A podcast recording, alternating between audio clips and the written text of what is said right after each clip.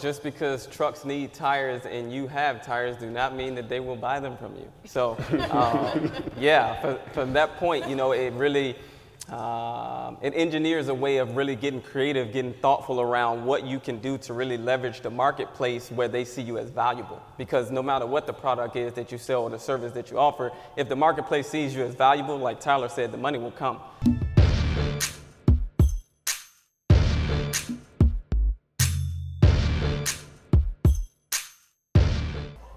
Everybody, thank you so much for being here. I am so humbled, so honored to be in this position to even host this panel. We have some amazing individuals, all very, very successful in their own right. And I'm a very spiritual person, so I did want to open this up in prayer. Might be a little different, but you know, thank you. So, dear Heavenly Father, thank you so much for allowing us to be here. Everybody with the same understanding and the same goal of to make their lives, their family lives, their communities' lives better. Uh, please use me as a vessel to uh, clearly get all the games, to extrapolate all the games so that everybody in attendance here can apply it to their business. I'm extremely grateful, extremely humbled. In Jesus' name, thank you. Thank you, thank you, thank you. So, again, my name is Jory Myers. I've done quite a few different things in the transportation and logistics space, but for the last three years, I've been creating educational content.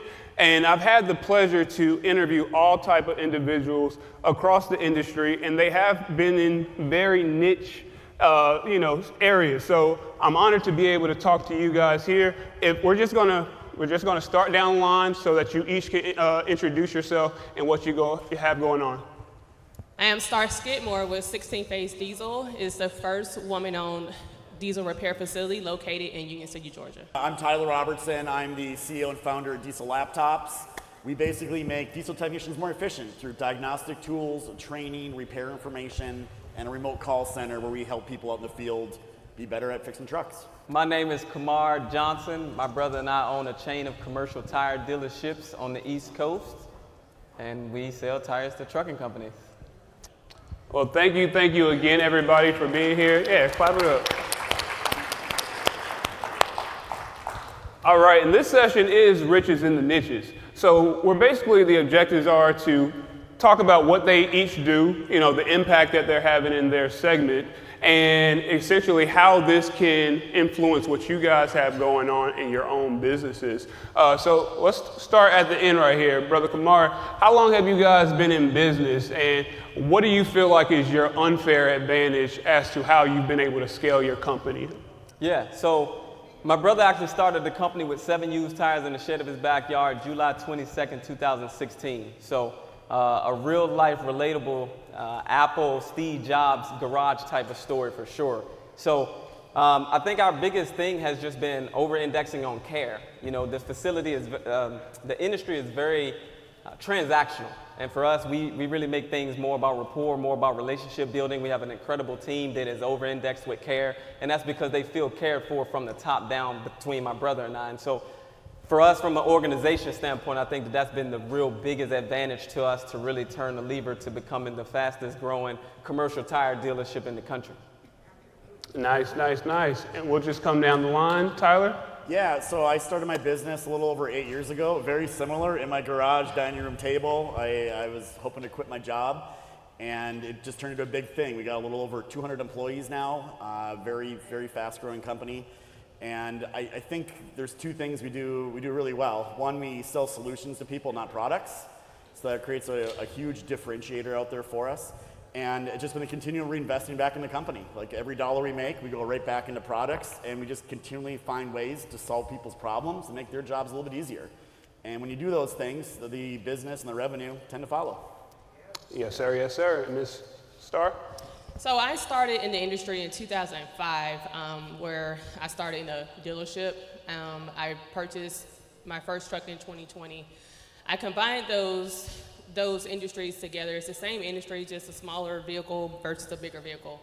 Um, in 2000, well, last year, I opened the diesel shop. Um, and for the most part, it's running very good. Uh, it's a, I'm accustomed to working in dealerships and the service department, so all of that knowledge that I gained working there helps me with getting the business together today.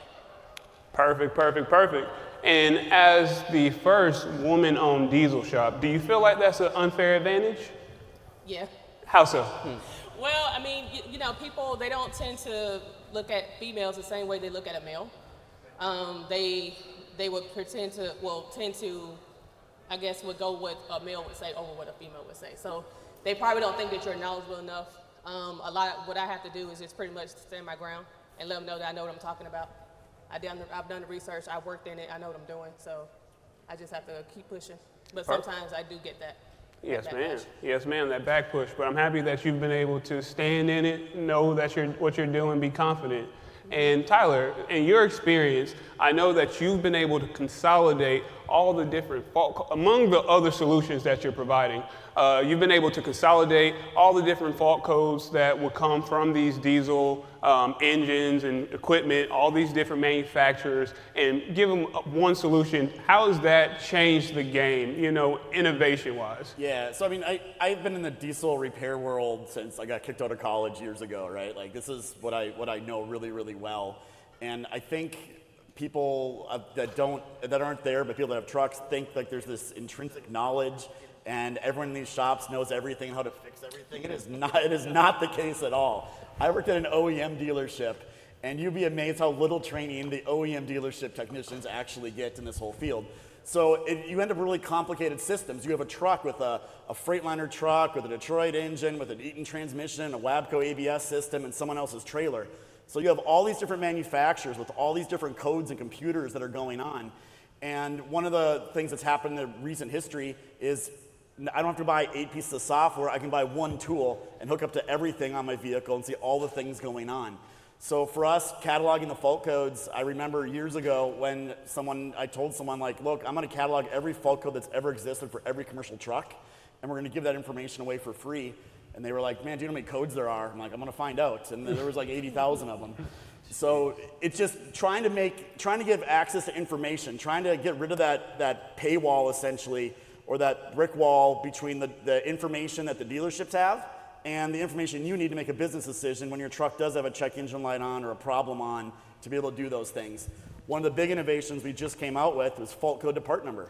So now customers can go from a fault code all the way to the part number they need to buy in less than 30 seconds. So we're just trying to do whatever we can technology wise to shorten up the repair process to get the vehicle back on the road quicker because I know some of those wait times are horrendous at some of the places you guys probably bring your trucks in to get worked on. Yes, sir. Yes, sir. Business owners are used to wearing many hats, but accountant should not be one of them. Receipts, payroll, taxes, 1099s, insurance, bookkeeping, it's time to get your back office off your back. You can consolidate your financial operations into one flat monthly plan that takes care of all of your accounting, payroll, and tax needs. Meet Transpo CFO, powered by Venning, a full service CPA and business advisor, helping companies like yours save time, money, and headaches.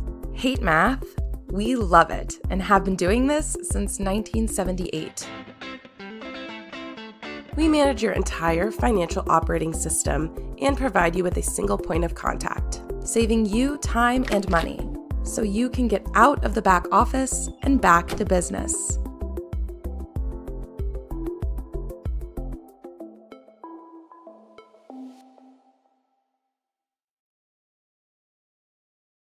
And Kamard, you know, thinking about, speaking about innovation in a segment where everything that's moving on some type of equipment, your product is necessary.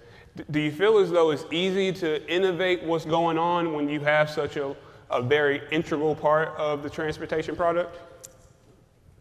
We're working on some things that I feel will definitely help the antiquation that the industry, just like trucking has seen, and then you've had the, the technology come in and definitely be able to make it easier to do a lot of things. We have some things we're working on to do that in the truck tire industry. So, yeah, stay tuned. Yes, sure. sir. Yes, sir. And if there's anybody that I believe, I would say it's you, man. You've hit the ground running, and you even talked about earlier just your differentiator is service. You care about your fleet owners, your owner operators that choose you before anybody else. What are those other solutions that you guys have been able to provide so that your customers come back not only for the tires, but for the other values that you're adding to them? I'll start with the, the light mechanical uh, that we are starting to now offer, whether that be alignments, whether that be shocks, kingpins, slack adjusters, those kind of things. But I think the biggest thing that keeps people coming back is the fact that we've proven through trial and error that if you have an issue with anything that we do or any product that you purchase from us, we're going to be there for you just as excited to fix that situation on the back end after the money has been collected and typically from there you're on your own than we would than most people would see from, from a traditional tire shop. So um, I, I really believe that that's one of the biggest things. They know that before, during, and after the sale, we got their back. Yes, sir. Yes, sir. And Star, I mean, just thinking about what you got going on, not only as a fleet owner, but also servicing all these other fleet owners and their equipment, getting them back on the road. Are there any times intersections with products like uh, diesel laptops and having that ability to uh, seamlessly provide that, that solution for them? Well, yeah, so we do have a software. we um, we currently use uh, Mitchell One where you can go in there. Um, they do have technical bulletins and um, those type of information that the technician can, they can go to if they're stuck or if they need some help or need to see a diagram of what they need to look at for that, for that truck. So we do have like the software, and I was actually networking with him to get some more, you know, um, information that we can help the technician diagnose properly to make sure that they're, you know, getting it fixed right the first time. Right, right, right. And as you guys can tell, I'm a very spiritual person, and I've even learned that sometimes when things don't work out the way that I wanted to, it's not necessarily a good or bad thing. It's just like ultimately, where am I being directed? And I think Tyler, you're the perfect person to ask this question to like, how many times were you redirected to get to where you are now, which is a very successful business owner? and I'll, I'll, I'll, tell you one thing about running a business, and all of you know this. You get punched in the gut a lot, yes. right? Like it's just it's just nonstop, and a lot of times it's the ones you don't see coming at you that, that knock you down the hardest. Mm-hmm. So it, it's very challenging growing a business. So like what I've learned in my business is as it grows and scales, you, you end up plateauing, right? You hit a certain level, and that's, that's far as you get. And really, what it comes down to is the people and processes inside your company. Like, you constantly have to be, we were just talking about this beforehand. Uh, and by the way, we're going to get a diesel repair subscription, so you can stop using my competitor's product after, after this. But uh, yeah, it's constant. I mean, we, we have a whole division, a department of our company, and all they do is map out workflows and processes and constantly go back and like, how can we be better? How can we be better? How can we be better? And it's just, you have to have that unrelenting focus if you want to keep scaling and growing your company. Not everyone needs to, not everyone wants to, but if you want to, you have to. Otherwise, you'll, you'll, you'll never understand why, you're, why you hit that threshold. And for me, it was me. I was, I was the roadblock. I was the guy that founded the company, did all the things. We weren't growing. And at the end of the day, was, I'd look in the mirror and it was, it was me that was holding the company back and not giving up control to other people and allowing them to make decisions to go grow the business. And so those things you learn, those really expensive lessons you learn as you go through, uh, I mean, I've made million dollar mistakes over there, right? And those are, those are some tough pills to swallow, but I'm an entrepreneur, I'm a risk taker. I'm going to keep making those bets all day long. Yes, sir. Yes, sir. I love to hear it. Um, you know, Kamard, let me ask you this. This is riches in the niches, and sometimes you don't know what you don't know. You know, what are some of those growing pains that you guys found out while you were scaling your company? Maybe some of the relationships that you had, things changed. Let's elaborate on that. Yeah, for starters, just because trucks need tires and you have tires do not mean that they will buy them from you. So, um, yeah, for, from that point, you know, it really, um, it engineers a way of really getting creative, getting thoughtful around what you can do to really leverage the marketplace where they see you as valuable. Because no matter what the product is that you sell or the service that you offer, if the marketplace sees you as valuable, like Tyler said, the money will come. So that was the first lesson. Second lesson was that for me, my individual working career, I've been a salesperson all my life, commission sales. So if anybody has done that work, you know that it is dog eat dog and it is all on you in the sense of how much or how little you make. And so I wanted that responsibility at an early age, which my mother didn't understand because she came from the traditional land of you go to work, you get paid a certain hourly wage, and you come home and you got a check at the, at the end of the week. Whereas I would come home and sometimes I didn't have anything. And so it forced me to become resourceful and to truly increase my skill sets, right? To become valuable to those people that were coming into the different stores for the products that I was selling. And so I took that to then be very hyper focused on my own stats in the business. Right? Which I feel like so many of us as entrepreneurs do because for to, to be successful to a degree, you kind of got to have the, the mindset of wearing all hats and doing whatever is required of you. Which then on the backside, as you start to hire people and grow a team, it actually works against you. And so for me, I had to step out of the role of being an all star individual player, and now I'm working on becoming an all star coach that helps assist people with finding their ability to tap into things internal to become all star uh, players on the team. So, yeah, that was one of the biggest learning lessons for sure that I'm still going through, but it's by far the thing that I feel like is the lever that has really taken us to a new level um, as a company. So, really proud of that. Um, a coach on the, on the fly, learning it as we go, but it's, it's definitely something I take a lot of pride in now for sure.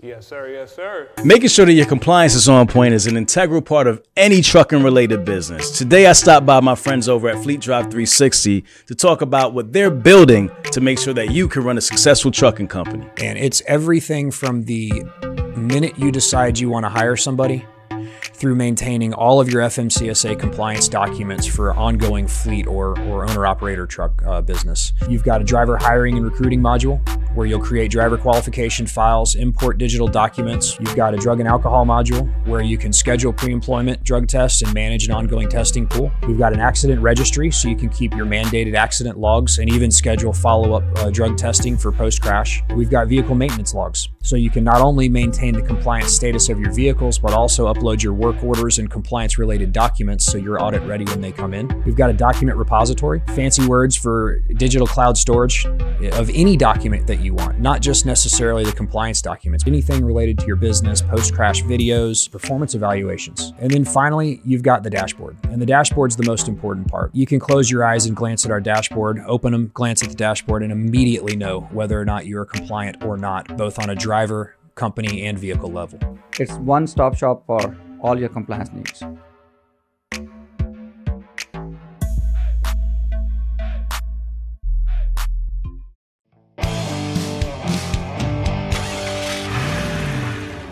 And Tyler, I know that you come from the background. You've been in the industry for years and years to understand the exact needs of fleet owners and mechanic, I mean, uh, diesel shop owners. Uh, do you feel like there's an opportunity to skip your 10,000 hours of practice before you can really level up in this industry? So I'll, I'll tell you like how most diesel repair shops come to exist. It's usually a diesel technician that's usually really, really good at their job, decides I don't want to work for somebody else anymore, and I'm going to I'm going to go start my own business. And it, I'm sure it's very similar in the trucking industry, right? Someone drives truck and decides I'm going to start my own trucking company. And the problem is that the industry has is the diesel technicians are really, really good at fixing trucks. They don't know how to run and start and, and operate a business. And I'm sure as you've learned, cash flow, collecting money from people, like communicating well, like you have to do so many things right in the repair process. You can do 100 things right and one thing wrong, and that customer is like tearing you a new one, right? I was a service manager over 30 techs for years. I can count on my hand the number of times a customer said thank you or wrote me a nice note or an email or a voicemail, right? It, but it was like that every day, just getting berailed by the salesperson, the customer, the service writer, the technician. It, it is a very unglamorous job, but there is a ton of opportunity for like what you're doing. I mean, there are such a shortage of repair shops across the country. Currently on Indeed, there's over 40,000 open jobs positions for diesel techs. And the very first job when I opened up had 127 open jobs, right? So there's more like 50 to 60 to 70,000 open jobs for diesel technicians. So when you're wondering why your truck's not being worked on or not getting done quick, there just there is not enough people, and the process is, is stuck in like 30 years ago. Like it's amazing how far behind it is compared to automotive where you're from. It is it is so far behind, and it's it's trying. Technology's trying, but it's really hard to go get new people to be like, hey, you want to be a diesel tech? It's it's a really hard thing to get. All the skilled trades are suffering the same problem.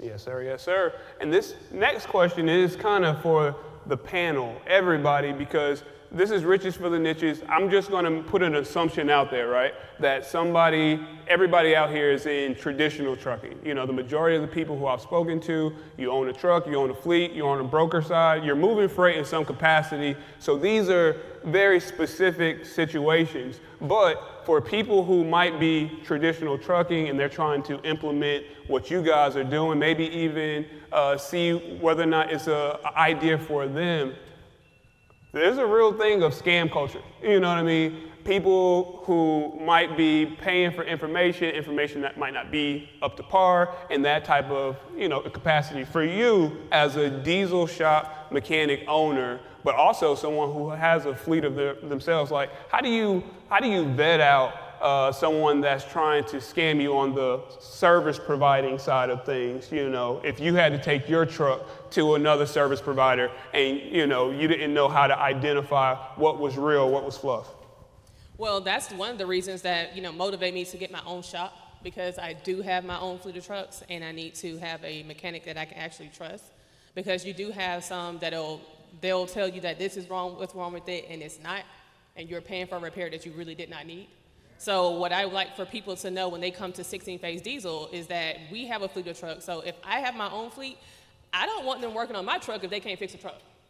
Because then now you're messing with my money. So in order for me to stop that, I have to look for qualified people to work in my shop. And to, for people, like all the people that we get, a lot of my clients, um, our, our, customers are um, fleet owners, or no, I'm sorry, they're owner operators, or mm-hmm. some of them are fleet owners.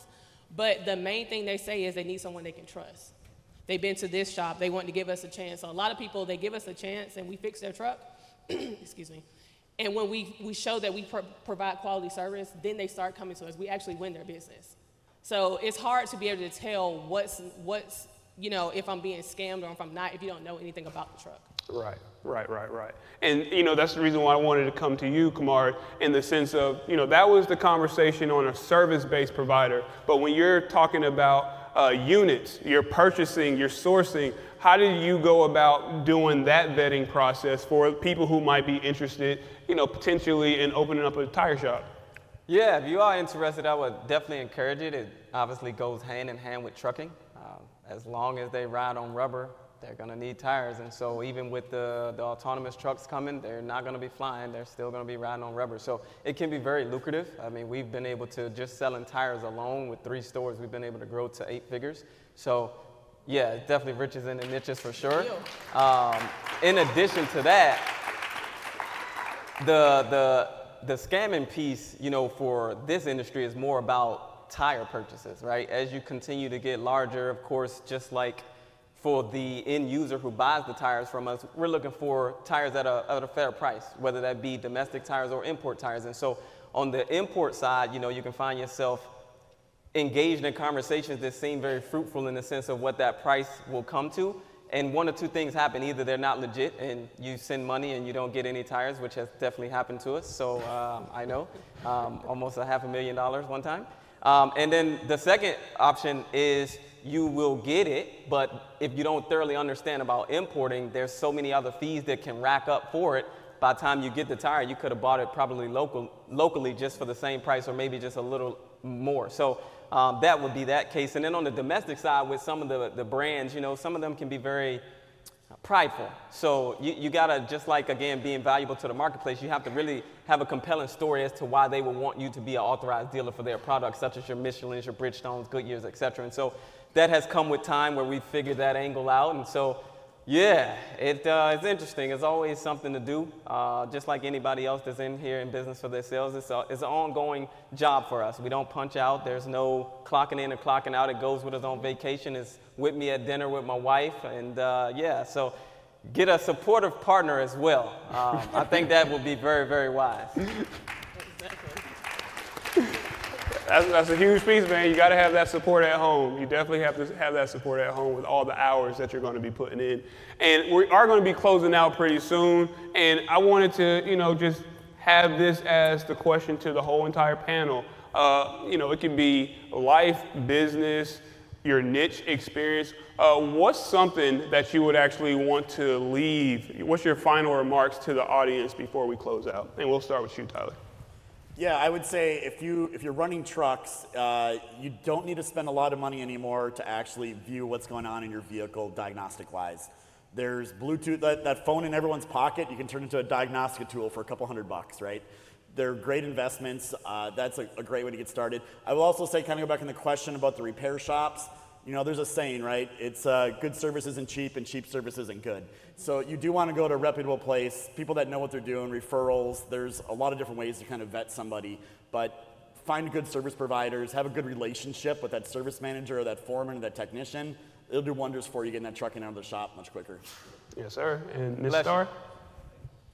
I would say to educate yourself a lot when you're trying to hop into the trucking business. I know a lot of people want to go in there, they look at all the money that you can make um, in running your trucks. Um, as far as the mechanic side of it, you know, having qualified technicians is the hardest part of running a shop. So without us, you know, having our own fleet, it's very important for us to be able to provide quality service, not just, you know, getting the trucks in there and getting them out, but actually providing quality service. We also call, we make sure we call and, you know, ask our customers, how was your service? Are you happy? What can we do to make everything better? What can, how can your experience be better the next time you come in? So we just try to go with that extra mile to let you know it's more than just a money grab, that we're actually, you know, providing a good service and for you to come back. We want repeat customers, not just come and get your truck and go. So that's how we are at 16 Phase. Yes, ma'am. Yes, ma'am. And let's close it out, brother. Yes, Star and Tyler said great things for sure. Uh, I definitely think the education piece for any industry or any business that you want to get into or are into, the more that you can become wise and educated about it, the better you can do. But my piece would be whether it be trucking, whether it be tires, whether it be mowing lawn, all in every business, every market has its phases where you have strong and weak cycles. And so I do know that rates are definitely down historically right now, but do not allow that to uh, force you guys into fear or force you guys into unnecessary decisions in the sense of getting out of the business when it is something that I do think if you guys are able to weather the storm in whatever ways that you need to do, whatever sacrifices that you got to make, you know, I think it'll be good for you guys on the, on the other side of it. And so I would love to see you guys continue to push forward and stay in the business because that to me is really the ultimate win in business is staying in business. You know, it's a tough thing to do. Well, yes, sir. Yes, sir. So, everybody, thank you to the panel.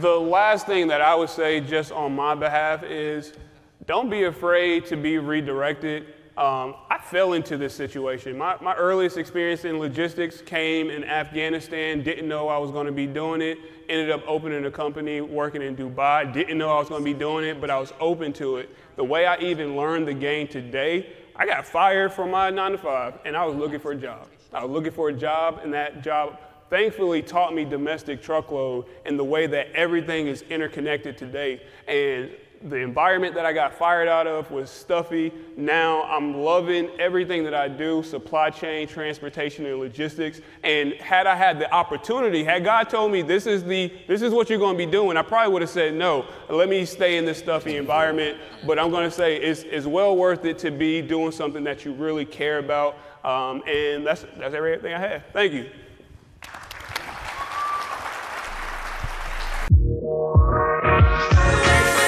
We are here live at OTR Solutions HQ. I'm here with my partner, Jonathan. Man, listen, factoring is an integral part of the transportation industry. Why is factoring important? Absolutely, Ramel. In this economy, in this market, cash flow is king. Cash flow is the key to growth. If you have a young trucking company or if you've been in the industry for years and you want to take that business to the next level, we're absolutely a company that can help. So I hope you'll give us a call today. Let us know what we can do to help you out.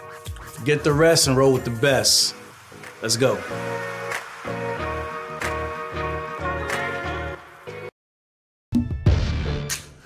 Twisted, confused, or stuck about trucks, don't be dumb. This is the place to come. Truck and hustle. Let's go.